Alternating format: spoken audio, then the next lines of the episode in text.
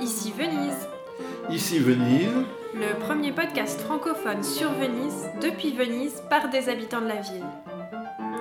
Tour à tour amoureux de la ville, critiques, inquiets, bienheureux, ironiques et auto-ironiques, mais aussi engagés, Ici Venise, un podcast cousu main par Inonago, également au piano.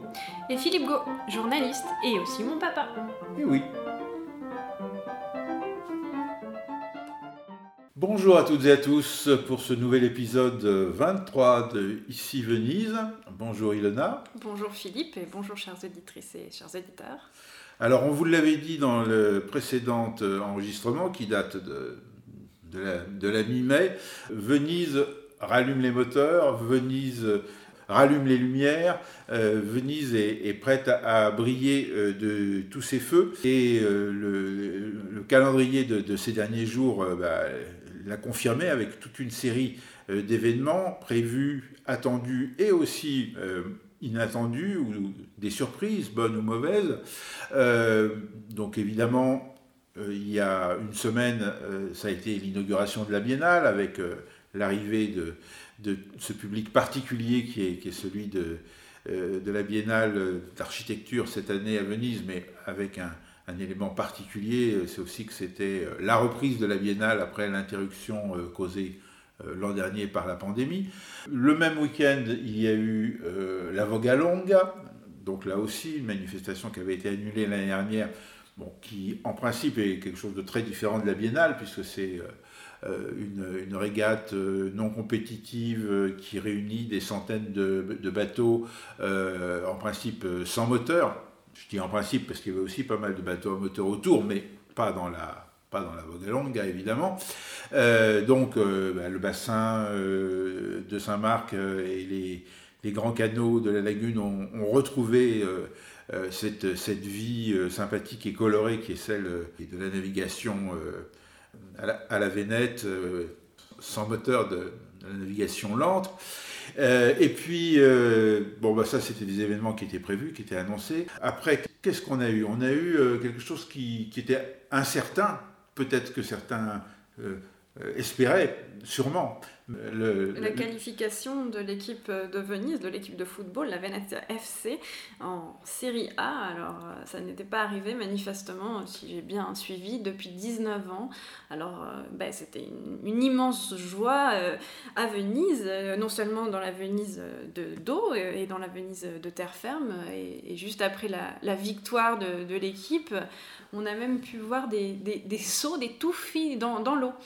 des supporters qui se sont jetés à l'eau tellement ils, Ils Ils- étaient joyeux. ils étaient joyeux. Donc, euh, la- oui, Ça se fait pas, ça Euh, Normalement, à Venise, c'est un tabou, mais là, a, il y a on voit. une multa quand on fait ça, une amende. Et pas seulement, il y a aussi les, les réseaux sociaux qui se déchaînent contre ces, ces vilains touristes en général ou étrangers qui, qui, qui osent euh, ben, troubler le, le décor de Venise. On, Et on pas seulement les réseaux sociaux, la presse. Et puis aussi, en général, la- les, les édiles qui, qui ne manquent pas de... Par exemple, quand il y a eu des, ces, ces jeunes Français qui avaient fait un, un parcours dans Venise et qui avaient fait des, des plongeons, ils avaient eu des, des amendes et ils avaient été bien décriés par, la presse qui se fait souvent le, le porte-parole, bien sûr, des autorités. Euh, mais bon, en tout cas, là, euh, les tifosi, donc les, supporters du Venezia FC, n'ont pas pu euh, cacher leur joie et, et, et on, a- pu voir que bah, la, tradition du, plongeon de joie était toujours vivante à Venise. Et bon, on- manifestement, comme on dit ici, quand on est vénitien, on n'attrape aucune maladie et c'est pas du tout dangereux de, se jeter à l'eau. Parce que parmi les légendes vénitiennes qui euh, visent à contrarier euh, toute velléité de se baigner dans, l'eau de la lagune à Venise, il y a le fait que dès qu'on touche avec un doigt de pied euh, l'eau euh, de- des canaux vénitiens, le doigt de pied tombe au fond de l'eau, en gros. Et apparemment, dans certaines circonstances,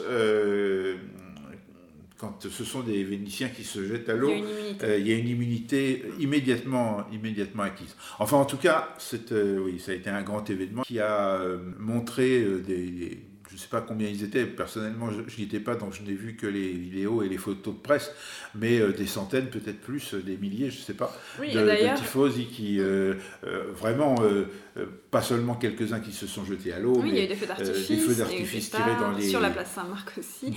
Et des feux d'artifice spontanés, un peu Bien comme sûr. en Italie, très souvent, le 31 décembre, les gens descendent dans la rue et, et tirent des pétards d'artifice et, et, même de, de, belles pièces, et là, euh, on a vu ça dans, sur les campi assez, assez étriqués, assez étroits euh, de Venise. Et Via Garibaldi aussi. Ça, ça a signé, en quelque sorte, au-delà des événements officiels euh, et des inaugurations, ça a signé euh, une euh, ripartenza joyeuse des habitants qui se sont réappropriés les espaces publics.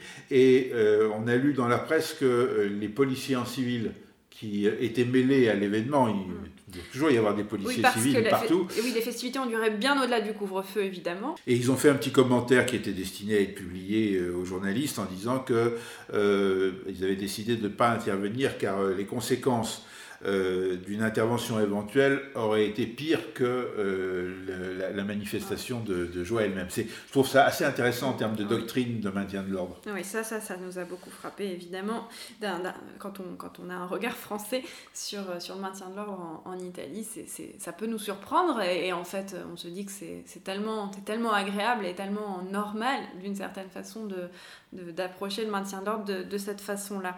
Et même, on avait presque l'impression que les policiers étaient avec les supporters, en fait. Oui, mais cet argument est intéressant hein, en termes de doctrine de maintien de l'ordre, mais on peut aussi dire qu'il a tendance à servir plusieurs fois à Venise. Oui. Car si on se souvient, euh, en février 2020, quand il y avait eu le début de, euh, de, de l'épidémie euh, en Italie, euh, c'était le carnaval à Venise. Et le carnaval de Venise a été, entre guillemets, annulé euh, mais il a été annulé voilà, vers la fin. Euh, et euh, la dernière grande journée du carnaval, enfin l'avant-dernière, qui, qui, est le dimanche qui précède le Mardi Gras, c'est ce jour-là que le, le, carnaval a été annulé. Mais euh, l'annulation n'a été effective que le lundi, car ça aurait été trop problématique d'un point de vue de maintien de l'ordre et de sécurité que de faire évacuer la ville mmh. dans laquelle déjà des milliers de personnes étaient arrivées pour fêter le carnaval. Donc on voit que finalement euh, la rigueur des décisions euh, en matière de, sécurité, d'épidémie, etc., ou de maintien de l'ordre est souvent tempérée par une forme de, réalisme euh, ou par un, autre proverbe qui lui est plutôt français, qui est que quand euh, on n'a aucune prise sur les événements, il vaut mieux faire semblant de les organiser. Bref, en tout cas, ça, ça a été un, grand, un grand moment qui n'était pas euh, attendu ou certain, puisqu'il fallait évidemment que Venise gagne le dernier match euh, de, la saison, enfin je ne sais pas si c'était le dernier, en tout cas le match décisif de la saison en série B pour pouvoir l'année prochaine euh, faire le championnat, enfin la saison prochaine, faire le, le championnat en série A. Ça veut dire que euh, ça va promettre d'autres grandes euh, manifestation, euh, peut-être de joie ou en tout cas d'émotion footballistique, puisque Venise va rencontrer l'Inter de Milan, Rome, Naples. oui, il va même et, se poser la question de, de, la grandeur du stade de Asante, le stade Penso où a été d'ailleurs joué le, le, match qui a permis cette victoire et on parle déjà d'infrastructures de, insuffisantes. Et d'ailleurs, euh, sur ce sujet, on voit apparaître Luigi Brugnaro parce que le maire de Venise, le maire de Venise, qui a un projet de grand palais des sports euh, sur la terre ferme euh, depuis euh, plusieurs années. Il voudrait y installer son club de basket qui lui aussi joue dans la division supérieure, l'Oreillère. Et il, a immédiatement, il est immédiatement intervenu sur le thème du nouveau stade de football pour dire non, non, il ne faut pas de nouveau stade de football, il faut le grand euh, palais des sports, euh, omnisport euh, de la terre, ferme. Et l'année prochaine, en Serie A, Venise jouera dans, le, dans son stade parce que ce palais, il ne sera pas terminé l'année prochaine. Bon, alors c'est intéressant là parce que finalement, tu, tu nous décris parfaitement ce, ce grand moment de, de d'ubris, de, de, de, démesure de, de Brugnaro. Il faut dire qu'il est galvanisé, pas seulement par la victoire de Venise qui s'est qualifiée en Serie A, mais il faut dire qu'il est dans, il est dans son grand moment d'abord euh, où il est central aussi, pas seulement dans l'actualité vénitienne, mais dans l'actualité nationale. Il vient tout juste de lancer son parti qui s'appelle le parti Coraggio Italia et il a bien l'intention de récupérer des parlementaires de Forza Italia, donc du parti de Berlusconi, voire même du M5S, et de constituer une nouvelle force politique peut-être nationale pour, l'Italie. Alors ça, ça, va être quelque chose qu'on va suivre évidemment de Venise. Et je voulais simplement ajouter que justement le, le dernier week-end du mois de mai, il a inauguré le salon nautique qui est déjà en soi une grande manifestation internationale avec la présence de yachts à Venise. Donc on va dire encore une fois, les gros cylindrés sont, à Venise et, et, euh, adore. Et il n'a pas seulement fait une, inauguration, je sais pas moi, avec une régate du salon nautique, euh, avec des bateaux à rame, voire même à moteur. Non, non. Il a décidé de, faire l'inauguration avec les Frecce Tricolori. Alors, les, les Frecce, c'est une patrouille militaire euh, italienne de, comment on dit De voltige. De voltige, voilà. Et euh, qui, donc, il y avait neuf avions qui ont survolé l'arsenal de Venise en faisant des, des figures hautement périlleuse et, bruyante et, ça c'est mon point de vue très enfin c'est pas un point de vue On voit réalité polluante et viriliste enfin bref voilà tout, tout ce que j'aime n'est-ce pas? Donc voilà, le, futurisme toujours euh, élubris de, de, notre mère, euh, on a l'impression là qu'il est dans une phase inarrêtable, vraiment. Alors, pour revenir sur euh, Coraggio Italia, qui est le nom euh, de la nouvelle formation politique, le lancement de Coraggio Italia a aussi été annoncé cette semaine. Donc on est vraiment dans la semaine euh, vénitienne par excellence, la, semaine de l'offensive de Luigi Brugnaro, le, maire de Venise, que des fois on surnomme le Doge. On donne aussi ce surnom euh, parfois à Luca Zaya, le gouverneur de la région. Mais en tout cas, là, c'était plus la semaine de Brugnaro que la semaine de Zaya. Euh, dans toute la presse nationale, on a parlé du lancement de ce nouveau parti politique parce que euh, il faut se rappeler que Forza Italia, ça ressemble quand même beaucoup à Coraggio Italia. Forza Italia, c'est le parti de Silvio Berlusconi. Silvio Berlusconi, bien connu même en France, puisqu'il a été plusieurs fois Premier ministre euh, et pendant de nombreuses années, enfin, président du Conseil des ministres de, l'Italie. Euh, également grand entrepreneur, euh, propriétaire, patron de médias, milliardaire, bref, quelqu'un qui pèse encore dans la scène italienne, même si il est clairement sur le déclin. Il a été gravement atteint par le Covid, il s'en est pas vraiment remis. Il va de séjour à l'hôpital en séjour dans, ses, diverses propriétés luxueusement aménagé en lieu de soins. Euh, le pronostic n'est pas très bon pour euh, euh, Silvio Berlusconi, même si personne ne veut parler du risque de son décès, tout le monde l'a en tête.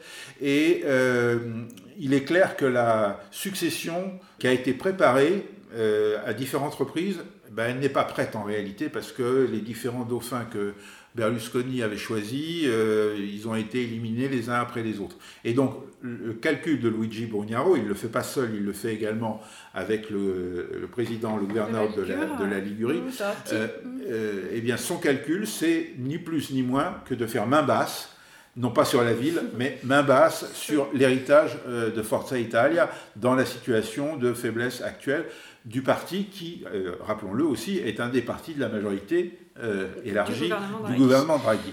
Oui, alors justement, euh, c'est évidemment important de rappeler, comme tu l'as fait, que, euh, ça y est, je vais faire des lapsus, les lapsus entre Brugnaro et Berlusconi, les deux B, mais que Berlusconi est un imprenditore et, et, que Brugnaro, le maire de Venise, est avant toute chose un imprenditore, c'est-à-dire un entrepreneur. Et en ça, on peut dire qu'ils se ressemblent, alors ils ont une, vraie différence de génération, mais c'est des personnages finalement comme ça, quand on connaît pas grand chose de la vie politique italienne, mais qu'on les observe, moi je trouve qu'ils se ressemblent.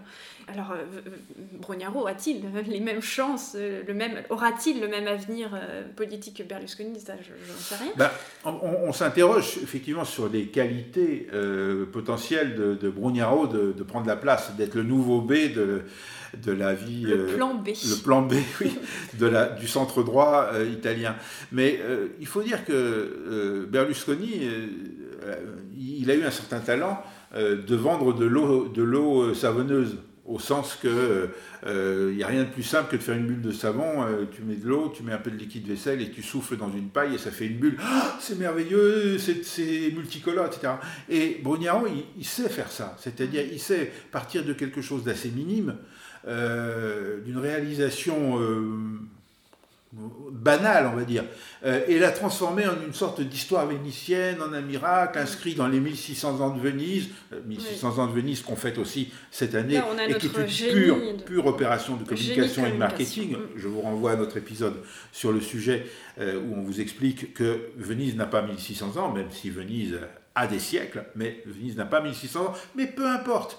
Euh, on, a monté une opération de communication et ça fait partie de cette espèce de, courant euh, euh, coordonné de, frégates qui avancent ensemble et qui construisent la, la, légende vénitienne. Mais là, ça va au-delà. C'est-à-dire que Brugnaro a dit, par exemple, cette semaine, euh, eh bien, euh, il faut prendre l'exemple de Venise. Venise, c'est le laboratoire des idées. Euh, à Venise, on fait des expériences. Quand les expériences marchent, eh bien, il n'y a aucune raison de ne pas les étendre au niveau national. C'est un, leitmotiv assez ancien chez lui. Hein. Déjà, je, me souviens, bah, au tout début de la, pandémie, il niait le, début de la pandémie. Mais non, mais regardez, il faut prendre exemple sur, sur Venise. Et évidemment, on ne va pas s'arrêter de vivre comme on ne va pas arrêter Venise et on ne va pas arrêter l'Italie. Et au moment de la ripartenza, le nouveau départ, c'est à Venise, mais c'est le symbole de toute l'Italie. Je parle du nouveau départ de l'année dernière, en 2020. Euh, il s'inscrivait déjà dans, le national. Donc là, on va voir euh, quelle va être la, résistance en fait de Forza Italia, parce que c'est euh, c'est quand même le cœur de l'espace politique euh, que Brugnaro voudrait occuper. Alors, euh, on, considère que Forza Italia est, plutôt la force euh, la moins à droite, on va dire, de la droite italienne, puisque après, il y a la Ligue de Salvini, et après encore, il y a Fratelli d'Italia de, de Madame Meloni, qui est, on va dire, post-post-fasciste. Donc, euh, Alors justement, euh, quelle est la couleur politique de ce, de ce Brugnaro Parce que c'est quand même très difficile de le, de le cerner. Hein. Alors il se présente sous cette, euh, cette couleur, qui est la couleur fuchsia, qu'il a lui-même mise en avant lors des élections, hein, puisqu'il a été réélu maire de Venise. Hein. deuxième mandat, deuxième et dernier, parce que oui, en Italie, les, les mandatures sont limitées à, deux pour, les, pour les maires.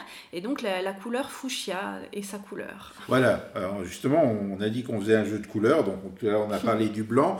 On n'a pas parlé des couleurs du euh, Football Club de Venise, je crois que c'est orange, et, vert. Voilà. Ça va très bien avec les, les, volets de vert de Venise et souvent les palais euh, orange. Hier, j'ai fait une photo, il y avait deux drapeaux, ils étaient parfaitement assortis euh, au, crépi et aux couleurs vertes de la, des, des, volets. Voilà, et donc la couleur suivante, c'est le fuchsia, couleur en effet de la liste de, de Brugnaro aux élections municipales.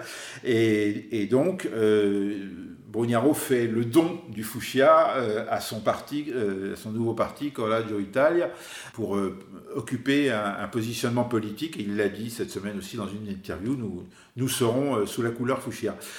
mais cette couleur, évidemment, elle ne dit pas, elle ne donne pas les orientations politiques.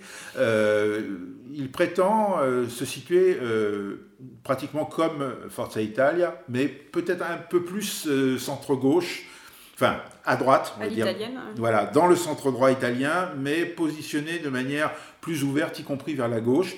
Euh, on, sait que Matteo Renzi, l'ancien Premier ministre euh, italien qui, était, euh, qui représentait à l'époque le Parti démocrate, le PD, Matteo Renzi s'entend bien avec Luigi Brugnaro, en tout cas tous les deux font montre de leur bonne entente, et à l'occasion de l'inauguration du salon nautique à Venise, Matteo Renzi était présent, et d'après ce que rapporte la presse, ils ont même dîné ensemble, et bon, on ne sait pas exactement ce qu'ils se sont dit, mais le, rêve de, de, Brugnaro, ce serait que euh, le petit parti de Matteo Renzi euh, rejoigne, s'associe, euh, converge vers Coraggio Italia, ce qui serait à ce moment-là en effet une réussite politique puisque ça permettrait de donner un cœur au centre politique italien qui en fait penche très nettement à droite. On parle en Italie, on parle de centre droit et de centre gauche, et on parle très peu de droite et de gauche vraiment.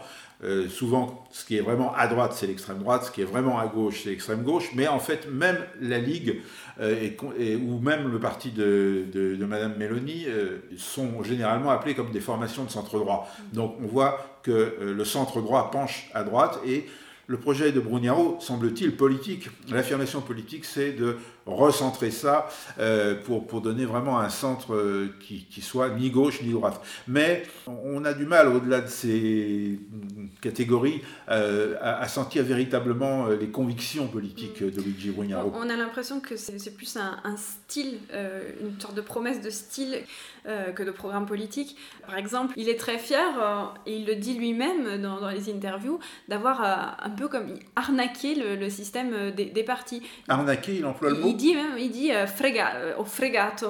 Et donc, et alors là, c'est rigolo parce qu'on on se demandait en, parlant, en préparant un peu l'émission, de, mais fregare, est-ce qu'il y a le verbe arnaquer, il y a une, il y a une, une étymologie commune avec la frégate, mais bon, on n'a pas réussi à, à, être certain, mais c'est vrai que les, les, mots se ressemblent entre le, donc le, bateau et, l'arnaque. D'après euh, Treccani, qui fait un peu autorité en, en, matière de, de, de, la langue italienne, euh, c'est deux étymologies distinctes. Mais il y en a un qui vient de fregare et l'autre qui, euh, une racine, euh, qui vient d'une racine grecque qui signifie euh, bateau.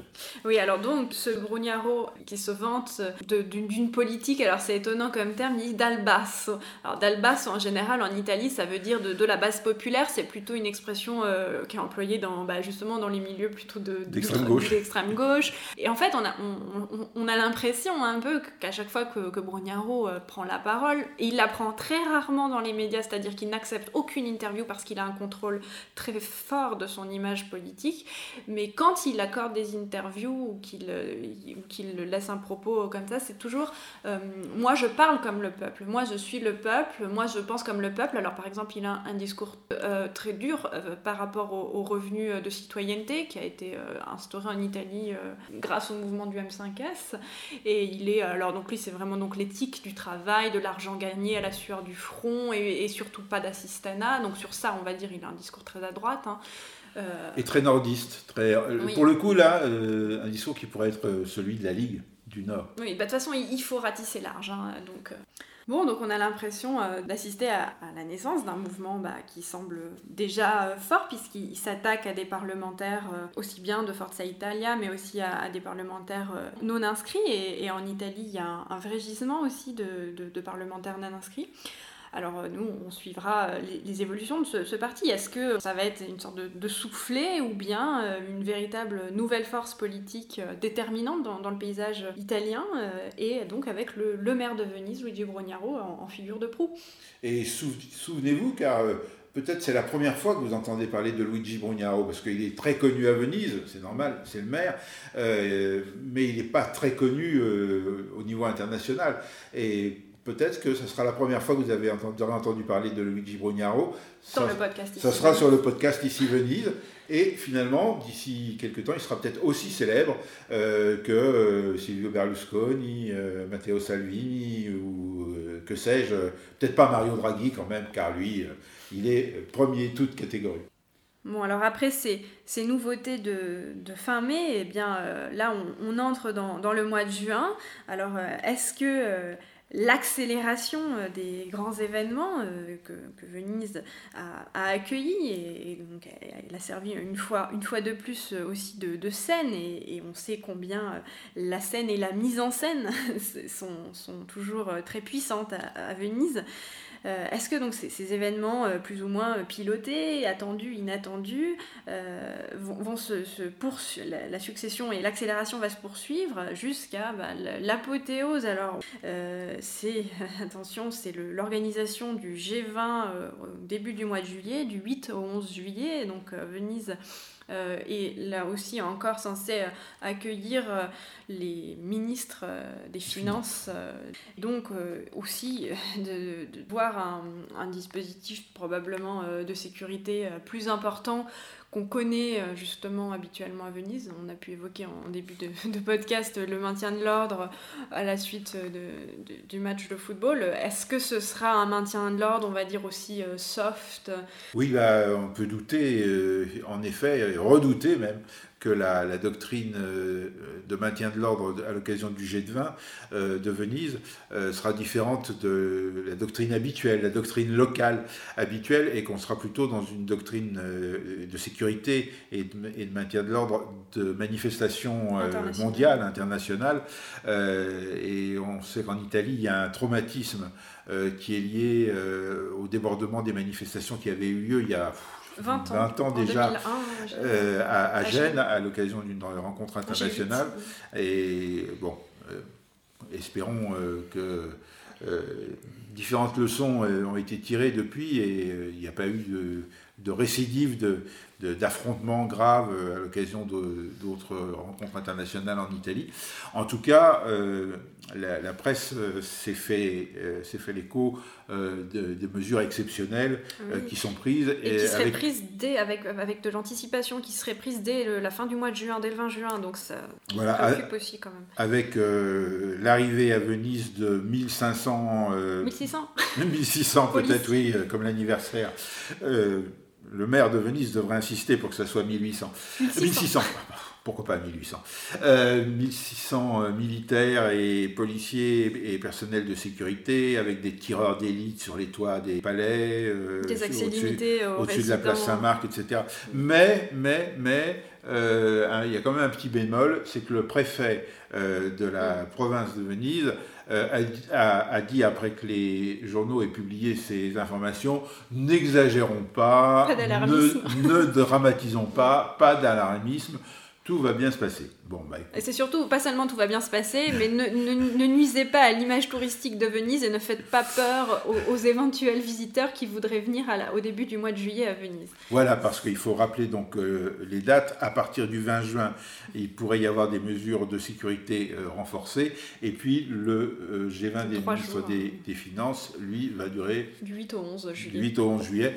Peut-être que si vous programmez un séjour à, à Venise, peut-être quand même que ces trois jours sont euh, à éviter, euh, préférer euh, d'aller faire un tour dans la montagne ou une promenade sur le delta du Pau, enfin que sais-je.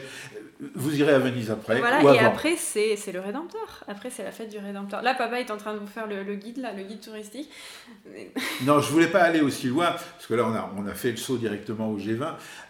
mais avant, il y a le mois de juin. Et le mois de juin, euh, bah, d'abord il y a le salon nautique qui se poursuit jusqu'au 6, mais euh, le 5, il se pourrait bien qu'il y ait un autre événement nautique. Le 5 juin, oui. Puisque nous avons vérifié, et avec un peu d'étonnement, nous avons vu qu'on peut toujours acheter euh, sur le site de MSC Croisière la croisière qui est supposée partir de Venise le 5 juin pour un un, tour euh, en Méditerranée. Et donc ça, on, nous-mêmes euh, qui l'avons prévu et prédit, on n'osait pas tout à fait y croire. Euh, mais toujours pas y croire. ce bateau est toujours prévu, enfin un bateau appartenant à la, à la, compagnie MSC est prévu à Venise le 5 juin, alors que vous vous souvenez, si vous avez suivi nos autres podcasts, qu'on a annoncé que c'était fini, les grands bateaux sur le bassin de Saint-Marc, les bateaux, non pas nous, pas les, les, grands bateaux de croisière sur le bassin de Saint-Marc, c'est fini, il y a un décret loi qui désormais les interdit, euh, ils passeront ailleurs, on va construire un port spécial euh, dans, la lagune à Marghera provisoire, ensuite on fera quelque chose en dehors de la lagune dans l'Adriatique, vous verrez, vous allez voir, c'est fini les grands bateaux. On vous a expliqué que c'était pas comme ça que ça fonctionnait, et en effet, il semble bien que dès le 5 juin, il pourrait y avoir un grand bateau. Alors on va suivre ça avec attention. Oui, d'autant que évidemment le Comitato No Grandi Navi de Venise, qui est un, comité euh, bah, de très, quand même très suivi, il faut, dire qu'à Venise, comme vous le savez, c'est quand même un des rares sujets euh, clivants et, et qui, qui, occupe euh, lui, lui, aussi la, chronique maintenant depuis des années. Donc le, comité No Grandi Navi a prévu un, un rassemblement. Alors ce ne sera pas une manifestation.